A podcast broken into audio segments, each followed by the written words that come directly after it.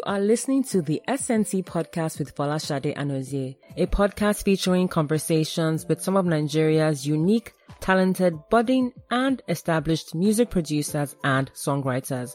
We get to know more about these creatives as individuals and discuss their creative process, sprinkled with some insights from a legal and business perspective. Today on the show with me, I have a singer-songwriter named Mayo that I came across thanks to Bella Naija. Mayo is a Nigerian-born, UK-bred singer-songwriter. She began singing in school choirs, competitions, and concerts as a young child and penned her first song at the age of nine. Although Mayo had a deep love for music, she opted for a traditional career path and pursued a college degree. While studying at the University of Plymouth in southwest England, she honed her songwriting and keyboard skills. Upon graduation, Mayo pursued and settled into a career in finance, but she felt that she lacked what she loved the most, her music.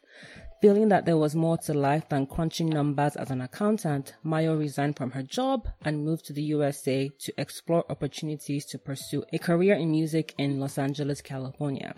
She enrolled at the Hollywood, California's Musicians Institute to learn the art of vocal performance and music production and ultimately landed a highly coveted internship at UMG. Mayo has performed at different local events with her band around the Houston area and at the 2014 Giama Awards. This year, she performed for PepsiCo at the Super Bowl party. She currently has an upcoming EP titled Beautiful Journey featuring the buzzworthy single Can a Stranger. Mayo's genre of music can be defined as soul, pop, jazz, with influences of world and African music. With that impressive bio, I welcome Mayo to the show. Oh my gosh, that sounded, I was like listening, I was like, oh my God, this sounds so fantastic. That's so humbling. Thank you so much, Shadi, for having me on the show. Yeah, I'm so happy to be here and, uh, nothing against you because, but it's Myoa. I guess it's Myoa, like Iowa from my original name, Mayowa. So it's spelled different. So it's kind of difficult sometimes for people to. oh, so it's pronounce it. So it's so it's Myoa. Yes.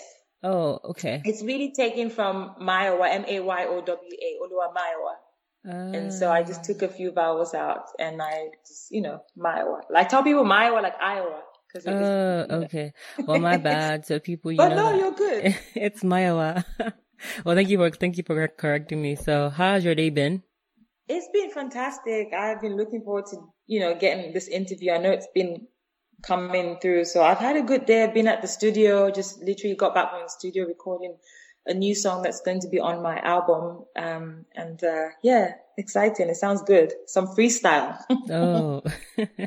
That's cool. Now, um, for those who do not know you, can you tell them who is Maya? Mm. And I always ask, what is your passport name? my passport name or my, you know, birth name is mm-hmm.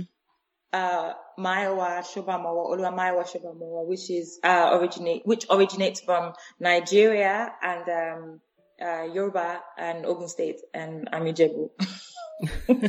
yes. Why are you talking so like That's the lowdown. Okay, that's the breakdown. Okay. So yeah, so that means you're very, very sharp or miserly with money. Is that is that true to eh, I'm I'm giving. okay. More blessed to give than to receive, right? okay. If that's so what you say. tell yourself, okay. okay, so so your name is Mayowa, and then you come from a family of how many? I come from a family where I have two younger siblings, so three children, three girls, and my father and mother, and uh, yeah, just a cute little family. Okay, are you the oldest? I am. I am okay. the first of okay. three. Yes. Okay, that's cool. Now, um, can you tell us a, can you tell us a bit about your musical journey? How that has shaped who you are as an artist today? Because over the course of my research about you, I read mm-hmm. that you wrote, like I said in my intro, you you um wrote your first song at the age of nine, and I remember yeah. watching the video um, that you did a couple, I think maybe it was last year or two years ago, and you said that it was your piano teacher who um, yeah. inspired you to write a song, and that song was used in um, at the at the school. So if you could talk about that mm-hmm. briefly about your musical journey.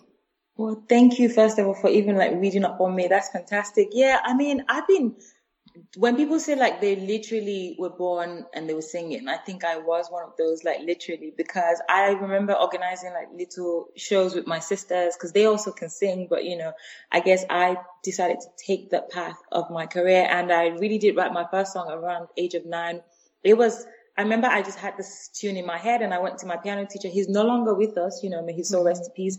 And I said, I have this song and I want you to hear it. And he said, okay, well, sing it to me. And by then I was taking piano lessons. So I kind of sang it and played it a little bit. And he was like, wow, this is fantastic. You compose. You not only can you sing, you can actually compose. And he decided he was going to teach the school and then just like, you know, and, and, and he told me don't give up on it and keep doing what you have to do. And so that started and I, you know, I was in school choirs, uh, church choir. And then, you know, eventually decided I really needed to take this seriously. And so I quit my, I, you know, I, I mean, I, I, studied accounting and finance. I have my bachelor degree and all that masters, but then I was working. I didn't feel confused. So I thought, you know what? I needed to take this serious. So I prayed about it and I decided to fly thousands of miles from England and then went to the Musicians Institute in LA mm-hmm. and literally just enrolled in school, studied vocal performance and, um, production. And really that's how it, the journey started you know, um, intensely. Okay. Well, that's, that's really yeah. brave. Like, I know that you prayed, um, you prayed, but I, obviously I feel like at, at, certain points you felt like, am I making the right decision, especially moving to LA? Mm-hmm. So can you talk about, yeah, because, was like. Oh yeah, it was. I mean, I felt it so strong. Like I was not really feeling fulfilled with what I was doing. And I just like, I just love music. I love music. And between all that period, you know, I'd studied even just a little bit in, in London at the London Contemporary School of Music and just doing little things that I thought, you know, and I, I, even though, yes, I prayed, I was still worried, but there was that excitement. So I remember mm-hmm. when I, I said, you know what, if this is meant to be, my parents will be in support. So I remember telling them that day when I did all my research, after my research, right? and I called them and I said, so um, I'm kind of thinking of going to America, and then not only that, I'm thinking to study music, and they readily accepted it. So that was like my sign. It made me feel okay. You know what? I got this. But obviously, moving to a whole year to really adjust. I'm desperate. I was loving school, but yeah, just that fear sometimes of what's going to happen. Is this, you know, you know what you're doing, but you're still like, ah, okay, let's mm-hmm. see, let's see. yeah. yeah. as your parents who are, you know, obviously every Nigerian parent is different. Some parents are really supportive, but you know, did they say you're quitting your job in finance to go and do music? No, that's they, that's awesome they, they, they, they, supported it. Mm-hmm. They accepted it because I think they'd seen the trend. Mm-hmm. They, they'd, you know, seen little things I'd been doing, writing and mm-hmm. the passion. I got piano. I was writing songs in between that time, even in my university dorm room. So I would tell them. So I think it was no surprise to them mm-hmm. and that's they supported awesome. the idea. So yeah. I'm very grateful. That's good. Shout out to your moms, your mom and pops for supporting because I feel like ch- children, yeah, really, children need that support. Even if you're, even if you're, you're grown, but you're still a child to your parents, you know, and the fact yes. that they support you makes it that much more, much more better for you. So, and so what instruments do you play? Because I know that you mm-hmm. play the drums and the piano. Yeah, so the piano is like my main. That's okay. where I write my songs. That's what, how I, you know, warm up my vocals. So that's what I do. Piano is my instrument. And then I am uh, I can play a little bit of guitar. It is getting better. You know, I'm going to get to the stage where I can actually accompany myself on guitar at shows, Very like nice. completely. I do that now a little bit. And then I do play the drums. I haven't, you know, I don't, the drums I don't do that as often, but yeah, it's a, it's, is a skill that I do have. But, uh, yeah, so I'm, I'm grateful to be able to do those three. All these people that play different, different instruments. I feel like the most I can do is like, I feel like I can make a really sick beat on a table and drum. Nice. I can do that. Yeah, you know, so I'm That's not like too musically. Sorry? That's how it starts, Shade, because you have Seriously, serious. Because I went to Shagamu for boarding school, and yeah. I think I feel like dur- during um when we used to like pass time because we were bored at the dining yeah. hall, people would like make music with their knives and forks, and it was it. so cool. And I that is so that organic. Yeah, and people yeah. use that in recordings. Like I've had, I know someone who was actually using like even opening a bottle like instrumentation in their music. I mean, mm. that is organic. It's mm-hmm. good. yeah. So I talked about you being a songwriter. At any point in time, did you consider just saying, let me focus on songwriting versus actually having singing added to that repertoire? I've never thought about just focusing on songwriting because I feel like my most valued skills, if I have to put that in, in, in such word would be my singing. So my songwriting comes from my experience and I'm, I'm becoming every day a better songwriter. You know, I like to write with other people to make me better. So I've never considered just doing songwriting. I want to even make my songwriting better and, um, so that I can add that to a level where I'm not just writing for myself, but writing for other people. But the act of actually singing and expressing myself through my voice by singing is my main primary, like, you know, focus. Now, can you shed some more light about your time at the Hollywood California's Musicians Institute and getting an internship at um, UMG? Can you talk about what that experience was like coming from the UK to America? Yes, it was fantastic. So I did some research. There were a couple of schools out there, you know, Berklee School of Music, mm-hmm. but somehow Musicians Institute, I think maybe because he said it was on Hollywood, I was like, hi, I'm moving to Hollywood. so I, I, did some research. I liked it. And um, I went out there. It was fantastic. People there were very nice. Like it, it we just felt like everyone there just felt like they wanted to learn music and, and, and do stuff. And, and the cool thing I liked that school was because we did a lot of live performances. So not just like sitting in the classroom learning ear training, like you're actually performing and singing, having showcases, networking. And, you know, I even had the opportunity through that to sing at a, um, just some really good opportunity, like to sing alongside Stevie Wonder at his benefit concert. Um, mm. I don't remember what exactly that year, but that was through that school. And even at graduation, I was chosen among so many people to perform with my band at graduation in front of like over like a thousand people. So it was just a great experience. And then we had every opportunity to be able to intern. And for some reason, you put your cards down, you don't really know where you'll be put. Mm-hmm. And I happened to be put uh, at Universal Music uh, it was the distribution side of things, the Christian department. And that's how actually I met my manager, Rhoda oh, Lawrence. That's cool. And through that opportunity, I'm forever, ever grateful for that. And, um, that's just how it started and the rest is history. Oh. I did learn production though. I forgot to mention that I learned how to produce songs, logic and, and, you know, for six months too. So it's a really, really good time of learning. That's really awesome. That's really awesome. and do you feel, do you feel like doing that helped you make a much more seamless transition to becoming a full time artist? I think for me mm-hmm. personally, mm going to school made me feel much more at ease. It made me feel much more confident and comfortable because I learned the act of being able to perform live and doing mm-hmm. things that now I have my own band. And the only reason I was even able to have the confidence to set my own band is because I learned about setting up a band in school. So I feel like for me personally, going to school helped me get that confidence to do things that I may not have just, I may have taken longer to do on my own because I'm like, oh, I don't know. How do I start? And people ask that. That's why people ask questions, you know, and then now I have that. I can teach other people. So school is what gave me much more of a confidence to do things in a shorter period of time than I would have if I hadn't. That's just me, you know. Okay. So I wanted to ask you this question this was based on something that I watched, I think a few days ago. It was at the Southwest, um, you know, they just had, they just had oh, the Southwest by South, South by Southwest, yeah. South yeah. I was no, like, SSC, yeah. I, I, think I just call it SX, yeah. It's just like, seriously. I'm so ashamed of myself. But anywho, Nile Rodgers gave the keynote conference and, um, he talked about how he became more open-minded as a musician when he was younger based on what his jazz teacher told him and what what he told him about how top 40 songs there's something about having a top 40 song being at the on the top 40 list because it speaks to a million people oh. and i guess that interaction with his jazz teacher caused him to reflect and ask how can he write that will have depth and meaning to people just as regular pop music now, is that something that you struggle with as a songwriter, especially because your sound is not poppy? It's more mm. of the, yeah. So can you talk yes, about that? Very much. So I won't, I mean, yes, it is, uh, it is, uh, something that I think about all the time because you're right.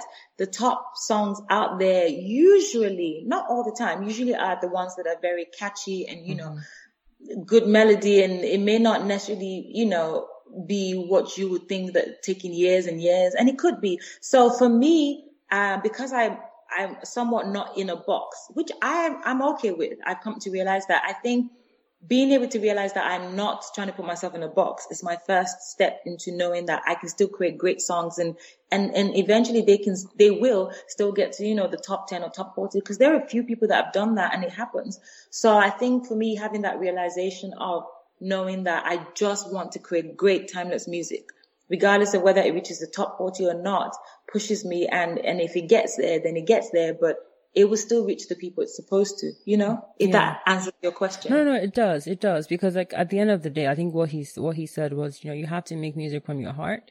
And there's nothing wrong with having a song that gets, gets on the top 40. You know, I feel like he said just his, his interaction with his, um, jazz teacher opened up his mind because I, I felt that he said that he felt he was more snooty to the yeah. top 40 songs. He's like, that's not, that's not real music. No, but um, there are a lot of great songs that come up from top 40 because they have great melody and mm-hmm. great, and there's some timeless, I mean, there's a lot, lot of songs that have been in that uh, category and they're still fantastic and great and mm-hmm. not just one hit wonders, you know? Mm-hmm. Yeah, yeah. Okay, cool. So you, you, you, you know, I feel like that's good to hear singer and songwriters have share that same sentiment. Yeah, true. I feel like especially for the Nigerian, from hearing that myself. Yeah, especially for the Nigerian market, whereby like you know you have a different yes. sound, um, but like yes. I think that we see that the, the, the, tide is changing and things are gets people are be, mm-hmm. being more exposed to different sounds. Yeah. Yeah. They are, they're loving the alternative and they're embracing it now, which is a very good time, mm-hmm. you know, yeah. for people like me to be out there. Yeah, definitely, definitely. Now, when writing a song, how do you know when it's done and it's time to stop tinkering with the song? Or are you like a Kanye that feels like the song can be perfect? Like you keep on going, like there's no time to stop. So when, for you, when do you know like, okay, this is done. I need to put it away and move on to something else? I think there's two parts of that. So for me, when I first start composing and I get the melody and I finish the song, I'm like, yeah, it's fantastic. I always, always end up letting somebody hear it, either my manager or my keyboard player, because I know that there's tweaks to it. So that's like my first. So once I've finished myself, I'm like, mm, I know it's not there because I don't feel yet I'm, I'm particularly a hundred percent like, oh yeah, this is it. You know, it'll get there. So I let someone else hear it. Now, when it comes to the recording part of it, that's when I'm like, ah, there's always that tweaks. But that's why I like, I love working with a producer who is an actual vocal producer because then they're the ones who help give me that portion that okay, you know what is good because sometimes you tweak too much and then you lose the sincerity mm-hmm, and the mm-hmm. and and the feel of the song because you're like, oh, I need that perfect. No, so I've learned that, and I think with time you learn that but I think being able to have people by your side that like, okay, seriously, it's fine. Yeah. Helps. And you feel it too. You feel mm-hmm. it. You just know you're being greedy or extra, you know, like, oh God, that note could have sounded better. It's not going to sound better because you you just keep going and going forever. Yeah. Cause I feel like that's the common thing that you hear from people who write songs or even who even produce songs is that if you try to do too much, you actually mm-hmm. end up losing the essence of what was, you, will. you know, or there originally. You really would. Yeah. That's why sometimes some people go in and do take one take and they're like, wow, I love it. That's it. We're keeping that one. Like it happens to people sometimes. Mm-hmm. Okay. Even with musicians. Yeah. Yeah. So you you kind of on the category of like half and half. You're not, you don't, you don't try, try not to do too much, right? Yeah. yeah. But then you don't want to do too less. Like, yeah, what? too less, right? Yeah. you put out like a crappy record. You're like, why didn't I? Yeah. Okay. That's not up to par. Yeah. yeah. I'm very. Okay. Now, so how long does it take you to write a song? Hmm. Do you know, I don't have no maths for that. Like I've written a song, for instance, a song Have called Four Letter Word. I literally wrote that in one night like from top to finish. And there are times I've written a song where I've started the verse, I'm like, yeah, I don't know. And then I'm like, I leave it down. I'm not feeling it. I come back after two weeks. So I don't really have a timeline. It just depends. Sometimes I, I hear a full on melody and I'm doing the chords out and I just have to wait to put the lyrics on. Or, um, I, yeah, I think it's only once that I've actually finished a song to end lately mm. where I finished it in like less than like maybe five, six hours. I'm like, wow, because I was super inspired. And that day I remember I was sleeping and I just hearing this melody and it'd be something I've been thinking about writing the words, you know, I was playing around with the word four letter word. And once I got that inspiration, I ran to my keyboard and just, and it just came out flowing like, ugh, like it just, yeah, literally. Yeah, yeah. So yeah, I don't have a particular timeline. Okay, so so that in that particular experience that you just described, it was like the song fell from heaven or something. I think it fell from heaven because, and then people love it. People actually love it. So I'm like, this is something. Like, give me more of those. like, Lord, can you, you know, do this more often? ah, yes, it felt good. It really did. That's really cool to hear. um, I'm reading this book by the songwriter, and she literally just described exactly what you said. That there was a particular day she was, uh, she was, I think she was taking us back through her experience writing, being a songwriter in her early days. And she remembers mm-hmm. vividly when she wrote one, one particular song that became a huge hit and she was literally at her, um, um, at her um, keyboard and the song just, she felt like fell from heaven. So she said that I she think hoped, so. Yeah. I think that happens. Are you a singer yourself? Singer. Mm. You can't you hear my voice? Can't you hear my no, voice? You sound now? lovely, actually. it's I lovely for. I know you just love good music. Yeah, I love. Yeah, it's lovely for sing. It's lovely for speaking. Not because I tried to. I tried to sing. Really, I tried to sing in secondary school. They're like, I was even in the choir. I was even in the alto, alto, um, alto, oh, alto, alto part, part, but yeah. they were like, it's not really working. I think you sound fantastic. Thank you. Okay. Um. Okay. But you want to feature me, you know, we can we can work we can talk about that after after you know after the interview. you so. speaking. okay. So um as a songwriter, how do you avoid using the same words or repeating the same themes, rhymes, or patterns when you write a song? Yeah, that's one thing. I don't know how other songwriters do it, but yeah, sometimes you know there's Google is your friend, or sometimes you're like trying to figure out how is the best way I can say this without sounding too cliche. Like for instance, you want to say, let me give an example. I'm just trying to think on top of my head. I really don't mm-hmm. know.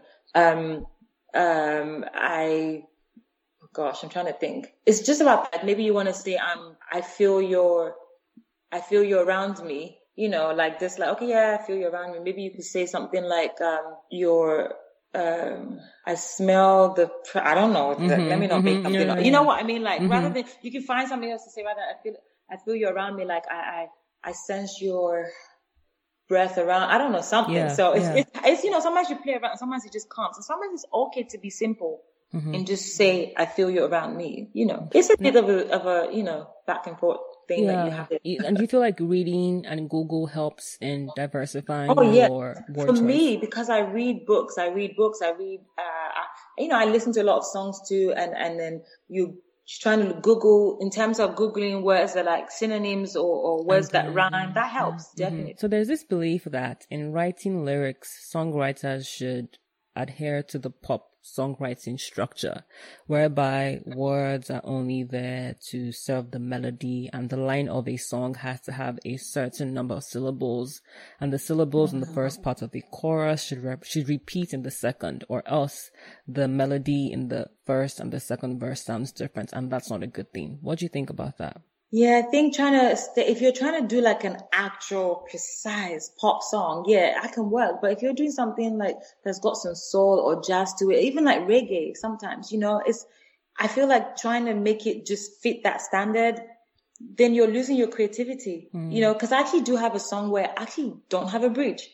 And I'm like, well, do I have to have a bridge? But it, it feels so right. It feels so good and it just doesn't have a bridge. But I think it's good to have the regular, you know, uh, verse, of course, then your chorus and your pre-chorus, whatever. But in mm. terms of actual lyrics being rhyming to fit exactly, it's great. But I think that if you feel like it's not and you really want to say something or you want to add this extra lick, it's okay. Mm-hmm. You know, because then you don't want to lose that creativity or that thing that could just take it to the next level. So that's my take on it though. Yeah. Okay.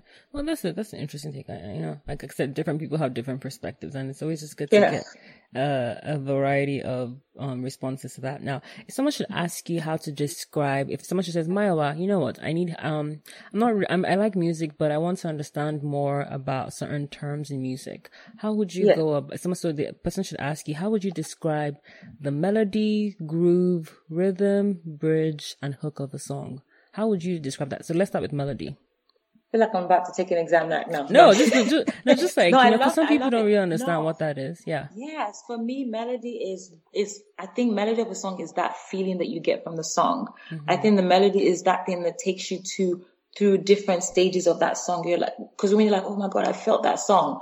I think you're feeling like the melody, whether it's through the guitar lick or you're singing. I think for me, melody is that feeling, that thing that takes you to a happy place or a mood, moody place or a sad place that's for me what the okay. melody is. Mm-hmm.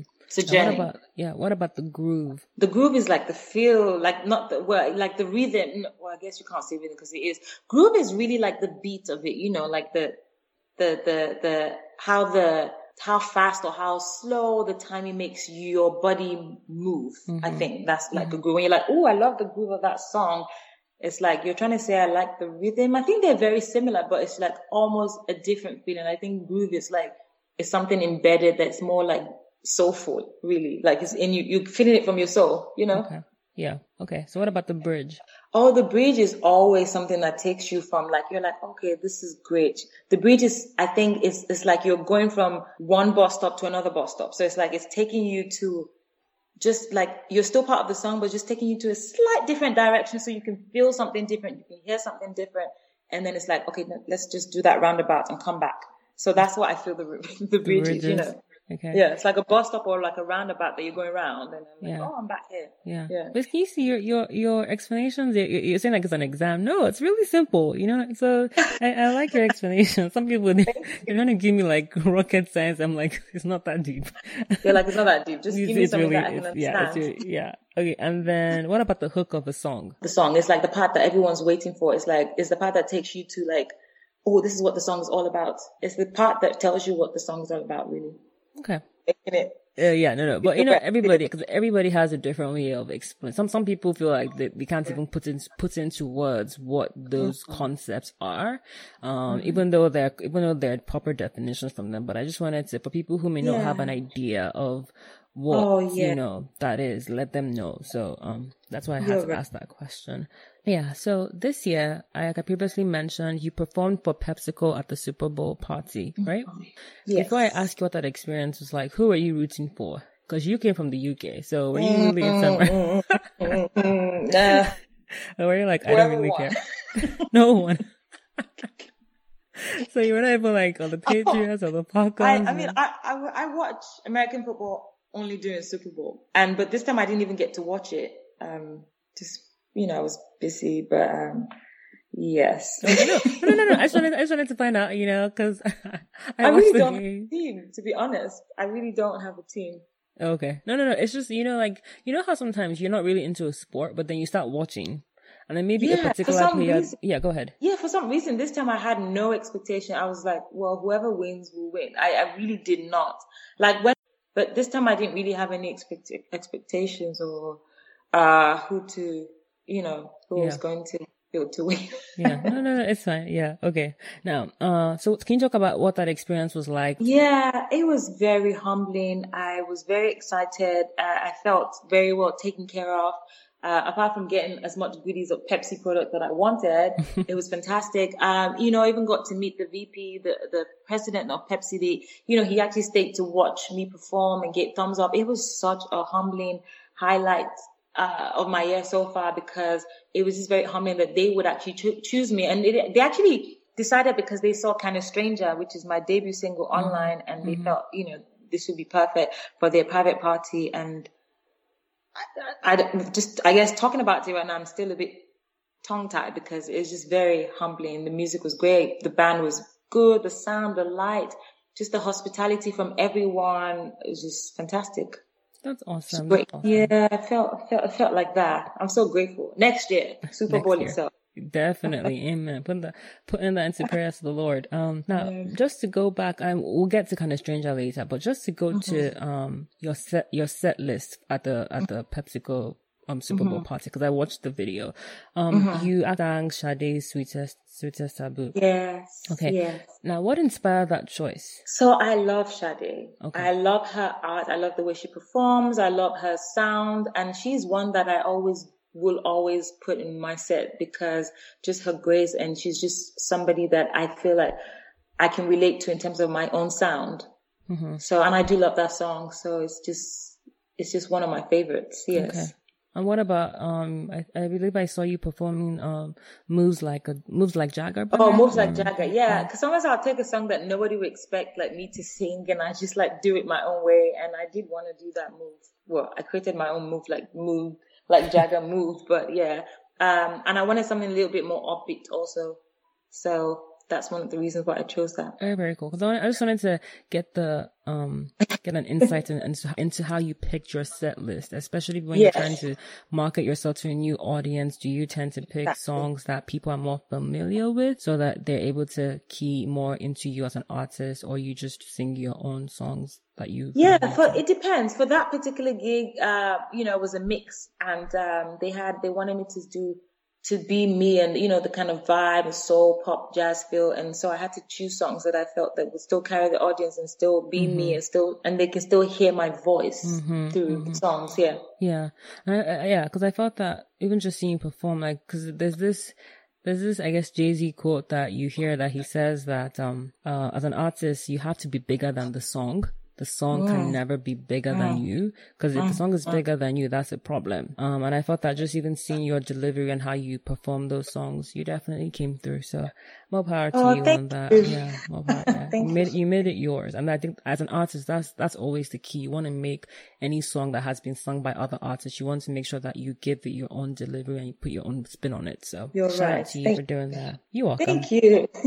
you're welcome. Now, can you talk about how you met Cobhams? Yes, that story is interesting. Many, many, many years back, um, I was uh, watching Turning Point, and he was on Turning Point talking about his story, and I just kind of looked and I was like, you know what? One day I'm going to work with him because I, I just, you know, just I don't know. I just said it like I'll work with him, and then as I was looking for different producers, work with different producers, it just didn't work right. It didn't feel right, and all along I just kept remembering his name, Cobhams, Cobhams. So I did some more research. I was like, oh, okay. So he did Asa. He did. I was like, oh, these are the kind of people along my lane, and this would be perfect. And so I told my mom, I said, please, I, I'm, I'm in America, but I really need to get hold of Cobhams. And so she actually drove to his studio, requested to see him, and Cobhams was so humble. He's like, ah, someone's mother is here. Let me go. So he went down, got to meet her, yeah. and he said he could feel my energy through my mom. He could feel my, it was crazy. And then he'd heard one or two songs, and he said, you know what, I will work with you and I went to Nigeria and just, I mean, now we're very great friends and mm-hmm. even with his wife and his family. And that's really how the relationships started and happened. Yeah, because I I I I, read, I watched the video that you said that about. I was like, you know, I want to hear her tell that story because your mom that that is that is what that's that's what you call a gangster mom who supportive. I know, of, right? You know, like she's like, I'm going to drive there, and you, he's going to see me. That's awesome. And he he went with the. I was like, really? Is that what's gonna happen?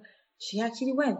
I was like, wow. I was impressed. Yeah. I'll do that for my child. No, but I'm that's like, what you, that, but that's persistence now. Like, you know, if you really want something, you have yeah. to give it, you have to go 100, you know, there's no okay. half ass in it. Um, I, okay, so, yeah, shout out to Momsy. shout out to Momsy again. Um, so you said your first experience was at the Grammys and it was also with Cobhams and his wife Ojuola, right? Last yeah. year. Yeah. Yes. So what was that experience like as well? Oh, it was fantastic. It was so good to be able to share it with them and go with them. And I remember my manager, uh, because you know, the thing is before I left England, I said, one day I will attend the Grammys. One day I'll be nominated for a Grammy. One day I will win a Grammy.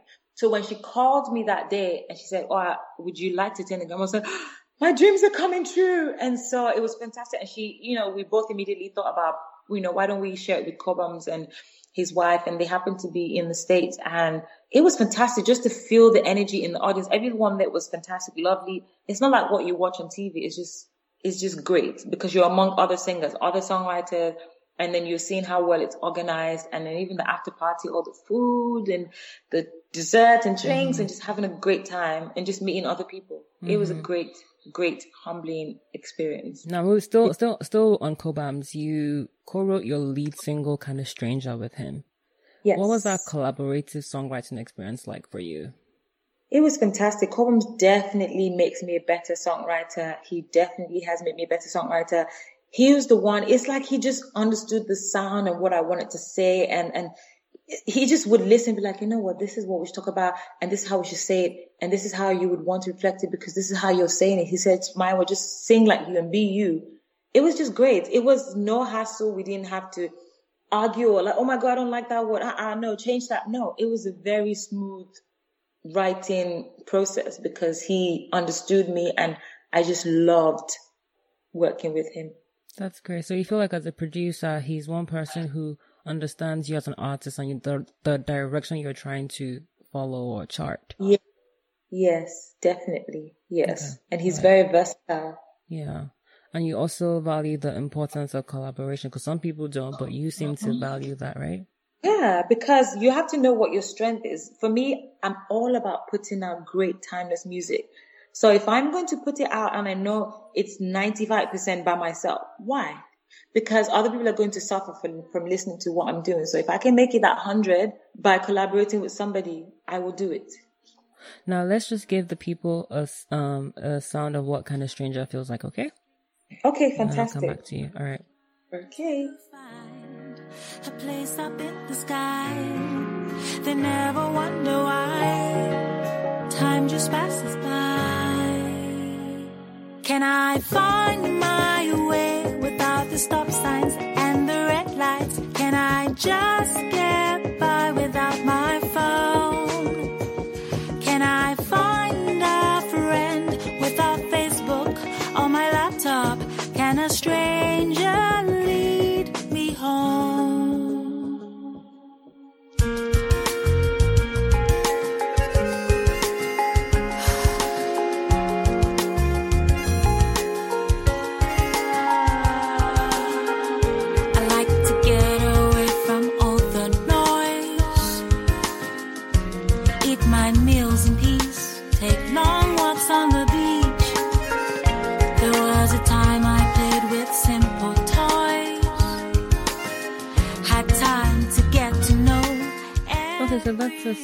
what kind of stranger sounds like. And can you tell us what was the inspiration behind kind of stranger? So that song, it was just talking about my time in London, about how, you know, sometimes I was just like, why can't just things be the way they used to be? Facebook, this song was actually written many years back, like oh, before, wow. and it just got released. Like we wrote this song, I would say, I think 2009 or 10. It's a couple of years back. Oh, and I think I was just like, oh, things are changing. Everyone's on Facebook now. No one really wants to talk. Why can't things be the way they used to be? Like you walk. And then I have a friend who, he died from being stabbed. It was a horrible experience because then they were doing a lot of stabbings in London, you know, mm. with knives. So it was kind of like saying, can I look over without, you know, being scared? Can a stranger lead you home? Like things were changing. So it was me trying to put awareness out there, but in a light way saying, look, guys, like we all do it. Don't get me wrong. We're all busy and, you know, but let's try and find some focus. Like, can you really be beautiful without Botox or anything. I mean, it's not judging anything or anyone. It's just like, just let's think through and can you find friends without Facebook? I mean, I do admit fans and people through that, but it's just being aware and not letting that take over your life. Yeah. No, I agree. I agree. I feel like even when you go out to dinner, I mean, I I feel like my friends even call me out like, Shadi, we're here. Put your phone Yeah. down. I know you're yeah, we busy. all do it. yeah. So Like sometimes I have to remind ourselves. True, very, very. You just exactly. It's constant reminders of like, you know, you're you're with friends, you're with family. Put your phone down. Whoever trying to email you, you will get to that later. So that's a Like that's a, seriously, like if you got lost right now, like even I started relying so much on my GPS, I'm like, I feel like, can I get by without my phone? Um, I should be able to. We did it before, so it's kind of like, okay, it's all right. Sometimes if you leave your phone at home, don't freak out. You'll be fine. very true. okay, okay. Let me just backtrack on that. I'm not really sure about that because I did Yeah, that one time and I got lost. Yeah, you're like trying to read maps, like yeah, but to be, you're right though, because I actually I had to use Well, my we have to brain. Yes, I had to use my brain. I was like, okay, the bus stop is here. You know, so yeah. So I'm yeah, that's actually true. You're Or right. what if you're Yeah. stranded somewhere? You have Yeah. no phone, you can't reach no one. Like you have to figure out ways. Like God forbid, but you know, it's just being aware, really. I mean, true. we're all guilty. I do it too. You mm-hmm. know. Yeah. Just- Okay. Okay. Well, that's so that's that's a that's a that's a lovely song. thank you so Oh, much. you're welcome. At one of your past performances, I think it was at the Shine Bright, um, excuse me, rally. Oh. You were performing and you, you had these little girls come and they seemed really interested in what you, how you were performing. So my, my question is, as a singer, how important is it for you to have an amazing audience who gives you like positive vibe and positive energy? Because sometimes you just you see some artists performing and then the crowd is so dead. I'm like, oh my gosh. So how what, what what does that mean to you as an artist? Oh my God, it means so much. That is probably one of my greatest joy when I perform because for me it's all about expressing myself, whether it's girls, little girls or boys or adults or, grandmas, because I feel like if I'm there and singing my song, my Maiwa, I need to leave it all on stage, you know, and I want people to feel something and be different because that's what happened to me. I want them to feel what this music is doing to me. So for me, that's important. I never, ever, and I hope that never happens, want to be on stage and I'm just singing because, oh, I just have to sing because, yeah, they've called me to sing. No. I remember when I was watching Amy Winehouse, her documentary, and she really wanted to start doing new songs and doing the same songs were good, but she was like, I want to give the audience something else, something different. That's huge. You know, you want to let them feel it. So that's, that's a big part of me for performing live. That's why I love to perform live. Mm. That energy of feeling them.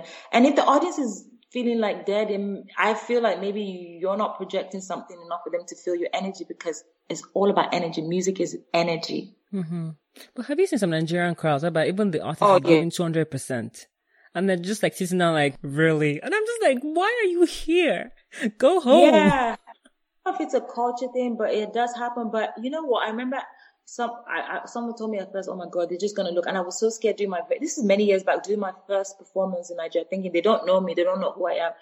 But they were actually receptive. So that goes back to my theory of if you want to do something, you can. You can break an audience's mood Mm-hmm. by just letting you feel the energy and the, and the, and the, of course, there's going to be times when you're worried and, and nervous, but if you can feel it, they will feel it. Yeah. I watched your experience as a 2016 panelist on Silverbird Television Nigeria.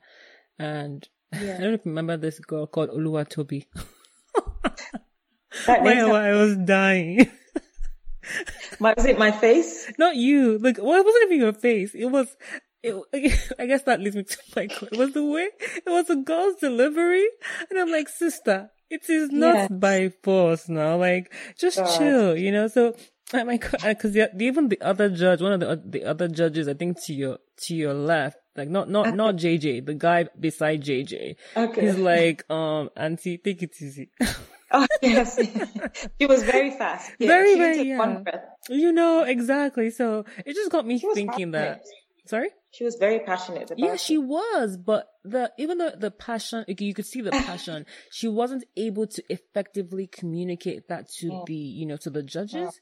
So that just Uh-huh. got me thinking that as a creative person, how do you ensure that you are not doing the most? You know Mm. what I'm trying to say? Like, how do you ensure that you're not you're not doing too much? You're just doing just what is enough. Just- yeah. Do you know what? I think it's with experience and preparation because whatever you do, even just like you, what you're doing, I think if you prepare, uh, but preparing with the, with the aim of not going in with so much nervousness and overthinking, you'll be fine. hmm So I think prepare, preparing without overthinking is key. That's Yeah. what I would probably say. Okay. And then another question is, how do you also walk the line? Because uh, you know, like I could even see you. You're even trying to be like very kind to her. How do you ensure? how do you ensure that you don't break someone's spirit while still giving them constructive feedback? Oh, that's huge because look, I've been there and I'm all about supporting, but Mm-hmm. sometimes you have to be realistic. But I think there are ways to tell somebody, you know what? Yes, you're cooking. I think you can try other things. Why, why instead of cooking rice, why don't you try cooking oats? Because oats is softer and maybe that may be another avenue, but you can still cook. That's, that's, that's Mhm. my point, you know. So there were other places that she could possibly do, or maybe all she didn't need to do was take a deep breath. So I think it's about not what you say, it's how you say, You say, it. it. You know, that's important and key. And because you never want to break anyone's spirits and so they can still rise up and go do something. It may not be that particular thing, but they may want to do something else. Mm-hmm. So we should always watch how we say things. Yeah. You know. Very true. Very good. Because like I said, I, I felt like I could get. I was. I got that. I got that from you because you, you. I think you told her to like freeze some. Oh, some other guy. You're like maybe you should freestyle, and they're like um next. Yeah.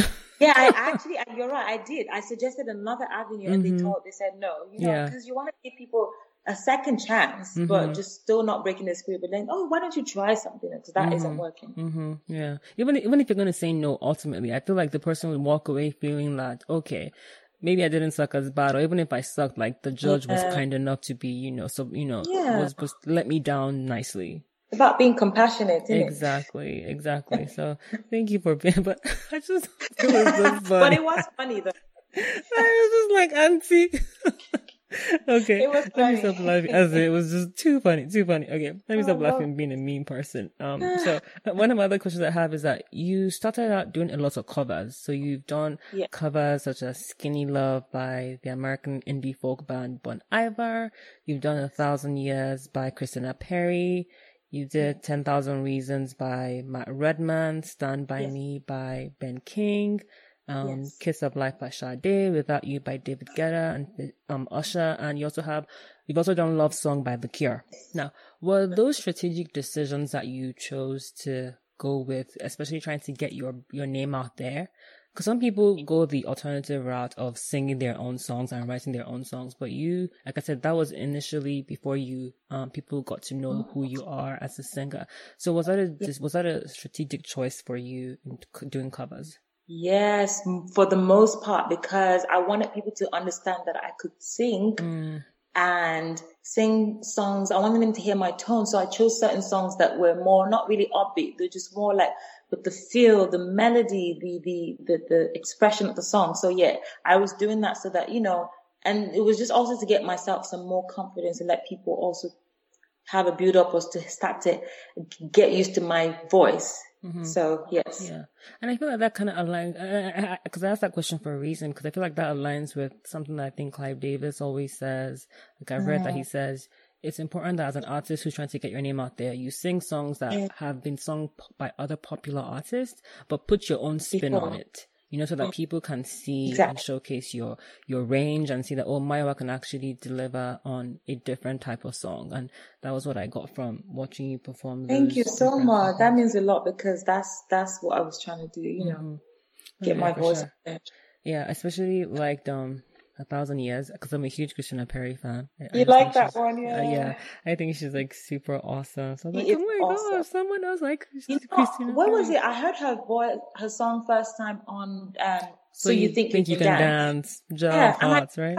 That was what broke her in. hmm That was. Yeah, Oh, I, I think everybody heard. I think everybody in America like. I was like, oh my gosh, because that song oh, was We're so amazing. what's that? Yeah. That so different. Yeah. Yeah. Yeah, she's like super, super awesome. Okay, now you submitted a video audition for season twelve of America's Got Talent. Yeah, I was trying to audition for the, you know, I, you know, you watch all this reality show, and it was like, oh my god, try this, try that, try that, and I didn't want to try the regular American Idol, all that. So I was like, you know what, I'm gonna try something. Eventually, I was like, you know, I'm just gonna do it. Try something that was in a different way. So it's talent, but I thought if I go with my band, Mm-hmm. Yeah, because you're your band. that would be different, you Yeah. know, and then there could be a, a- space out there and I could be understood and I could do it right rather Mm-hmm. than going through the mundane. Cause I've never been one to try and get on reality shows, but I was like, let's just try and see Yeah. what happens. Yeah, no, it was really good. And we got quite far, but you know, it Yeah. is what it is. It just Yeah. wasn't meant to happen Yeah. that way.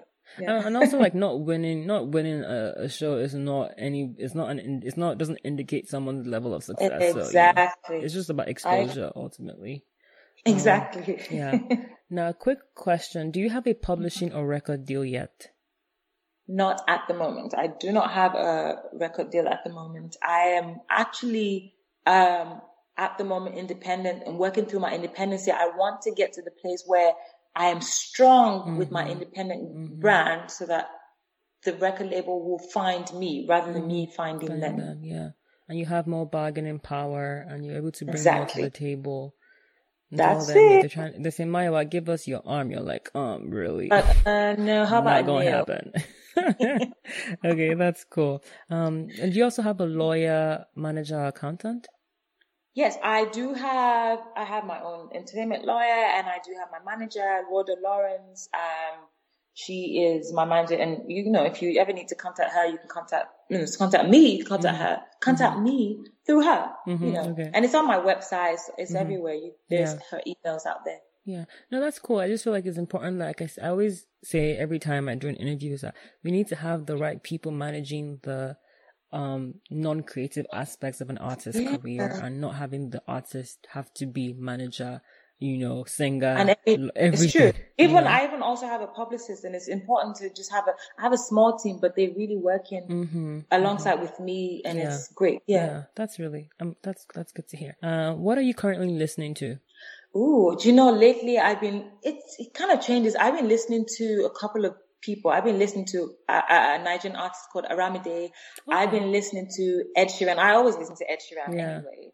Um, and then, uh, actually lately I got introduced to a girl called Brittany Cole that that's been playing in my, in my car actually.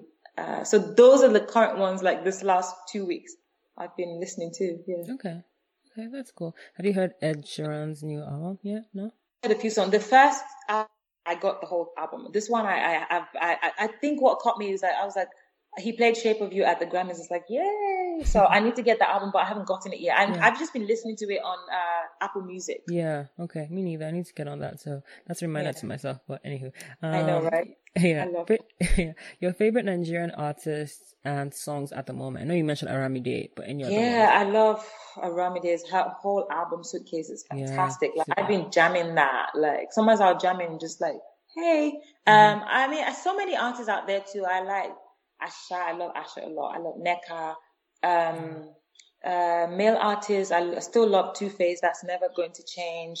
You know, there's so many people out there, but Bears, you know, Yeah. there's another guy out here in Houston. His name is Bills too. He's a rap artist and he's fantastic. What's his name?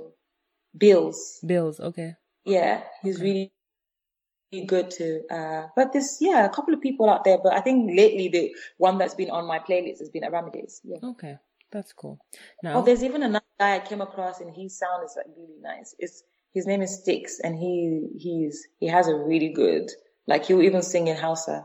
oh, well, I think someone has, I think my friend mentioned Sticks to me. I, I think I've heard that name somewhere before. I Yeah, think you so. guys should check him out. He's Yeah. got a new song coming out, Lamba, that's going to be really off the chain. Awesome. awesome. Six. Okay, cool. I, I- I think I've heard that somewhere before. Okay. Now we're almost done. We have the fun random Yes. questions portion. Yay! Yay. So what's the dumbest thing you've ever cried about, Maiwa? Oh, hmm. Trying to think. Dumbest thing I've cried about. Don't even remember when last I cried, so I'm trying to think. That's think good. really quick. Like some of Do you us. know? I mean, I'm sure I cried about lots of dumb things when I was young, so I'm just Mm-hmm. gonna say when I was younger. Okay. Do you. That's- remember? it's perfectly fine. If you could get away with committing a crime, would you? if I could get away with committing a crime, would ooh, you know what? The one thing my friends always tell me is that I'm one of those that have like con- like conscience. Like even if I got away, I think that my conscience would just haunt me so bad You that I'll probably be confess. the that goes to and go, goes to confess. No, I'm serious. Like I, I I don't know. It's not like I'm not like deep and stuff, but that's what they my friends tell me. I really do. I'm one of those with this like heavy conscience. I'm like Lord. yeah. I feel like I used to be that way, but then the world corrupted me. But then you're like, hmm yeah, that's what I'm saying. It could happen. I'll get away, and then like a week after, I'm like, Yeah, you feel bad. Lord. Yeah. I feel you. I feel you. Now, um, if you if you if you could be on the cover of any magazine, which one would you choose and why? ooh, you know what? I really like the fact that Essence, you know, um, you know, um, celebrates, you know, especially like you know women of color and stuff like that. But there's so many. Essence would be like a good one, definitely. There's so many great ones to out there. It could be even Elite, you know, a fashion magazine too, because I, you know, I love fashion. Uh, I think anything really that showcases beauty, an expression of beauty, inner beauty and outside beauty would be a good one. But I would love Essence. Okay. Now I must be psychic because my other question is, what fashion trend do you wish could come back? Ooh, I've always loved those baby doll dresses, even though they have kind of come in and out. But it's funny whenever I'm going out and I want that vintage look, I'm always like something baby doll like. So I didn't even have to think too much about that one. But Yeah. I would love the baby doll. Okay, Um, baby doll. yeah. Okay. Now, if someone um wrote your biography, what do you think the title should be? Ooh, the one who never gave up. I don't even know. That sounds like that could work. Or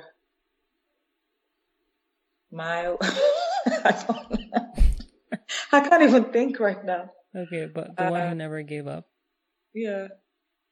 Or that sounds like it's about me. It sounds selfish. I would like the bio to be kind of talk about me, but still relatable to the world. So, hmm. Let me see. It could probably be my beautiful, my beautiful journey. That's it. Use my album as that. My beautiful journey. Okay.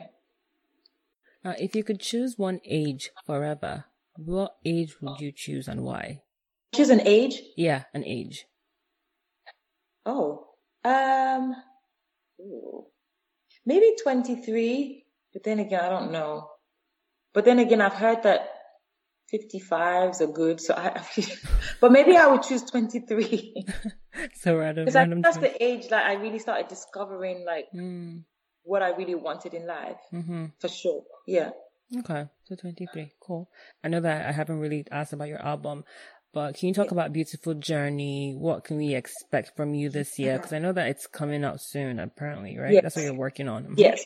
I am working on my album. So excited. It's a beautiful journey. It's going to be a journey of like, when I say beautiful journey, it means the good, the bad, the ups and downs, the love, the heartbreaks, the, the, the, the, the rejections, everything. It's just a journey that everyone can get through. So it's going to be great. It's going to have that soul pop jazz feel, but there's going to be a little bit of some African feel to it, you know, uh, some freestyle in it. It's just going to be, I want every song on there to be a masterpiece. So Mm-hmm. I'm really excited. I'm working with great people and great songwriters and I want the world to really hear it and feel it. So yes, beautiful journey. And what producers? Because I I watched the video that you said that you had recorded four songs with Cobhams. Yes. So I, I, I actually had five songs with Cobhams. Okay. And Any then, of those uh, songs going to be on the album? yeah, yeah, they're all making it to the album. Oh, right now, the EP is called Beautiful Journey, but it's going to transition to the album. Anyway. Okay. Okay. So it's yeah, and then you know I work in Walk One Productions. There's a few other people, you know, that's still in the works with, and um, it's just good. I just want to make great music and just let that beautiful journey be like one masterpiece album. Yeah, that and and and, and to have that international feel to it. So mm-hmm. whether you're in Africa, Europe, or America or Asia, you can still love it. Okay. And when do you expect that it will be released? The aim, I don't want to put too much of a time frame, but I, I expect to be released at, towards the latter end of the year. Okay. That's my that's my plan. Okay. Yeah. So are you going to Yeah. release any other singles besides um? Yes, there's one that's coming out. I've been putting little trends here and there. It's called Ololufemi, and it, actually, Okay. it's been played a few places in in a few radio stations in Nigeria already, Hmm. and the video is going to be coming out. So um, that that's going to showcase a bit of my uh, African side. Okay. That, no, that's that's you know like it's also a strategy that you, you want to get yourself out there. You help, you also have to connect with the market. You can't be Mm-hmm. trying to sing. You know, Nigerians can be very very vicious. You have to find that balance. Yeah. Exactly. Okay, cool. And then the name "Beautiful Journey." What inspired that that that name for the for the, for the EP slash album? Yeah. So it really is. There is a song actually on the album that is called Beautiful Journey. It came again. I was chit chatting with Cobhams and another lady and I was just talking about everything I'd been through. And I was like, you know what? At the end of the day, it's, it is my beautiful journey, regardless of what it is. And, and that word just struck to me and he struck to Cobhams and was like, that's it. Let's go write the song. And I was like, you know what? Yeah, it's my journey of music and my life just transitioning. It's been a beautiful journey because even through the tears and the sweat and the, and the and the good times, it's a journey. And what's going to be the final product is will be beautiful. And I want other people to feel that about their lives too. Like your journey at the end of the day, just think of it being beautiful. Regardless, we have to go through those things to get to that final destination. So that's the aim. Okay. Well, that's beautiful. Um, Thank you. like you talked about, great. Kind of Stranger is out.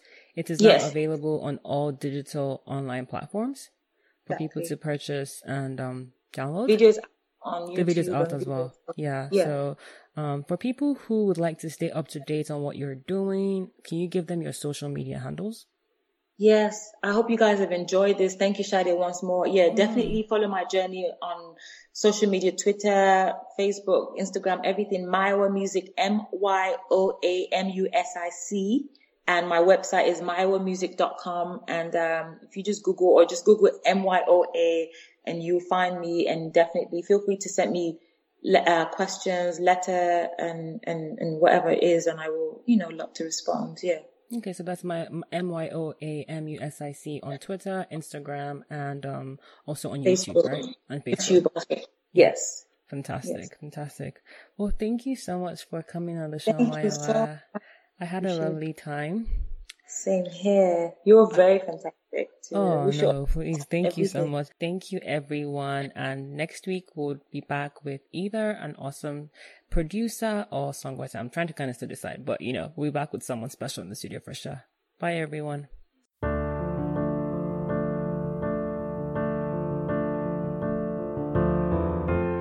It was the 4th of September. Was it meant to be? But I sat on your seat.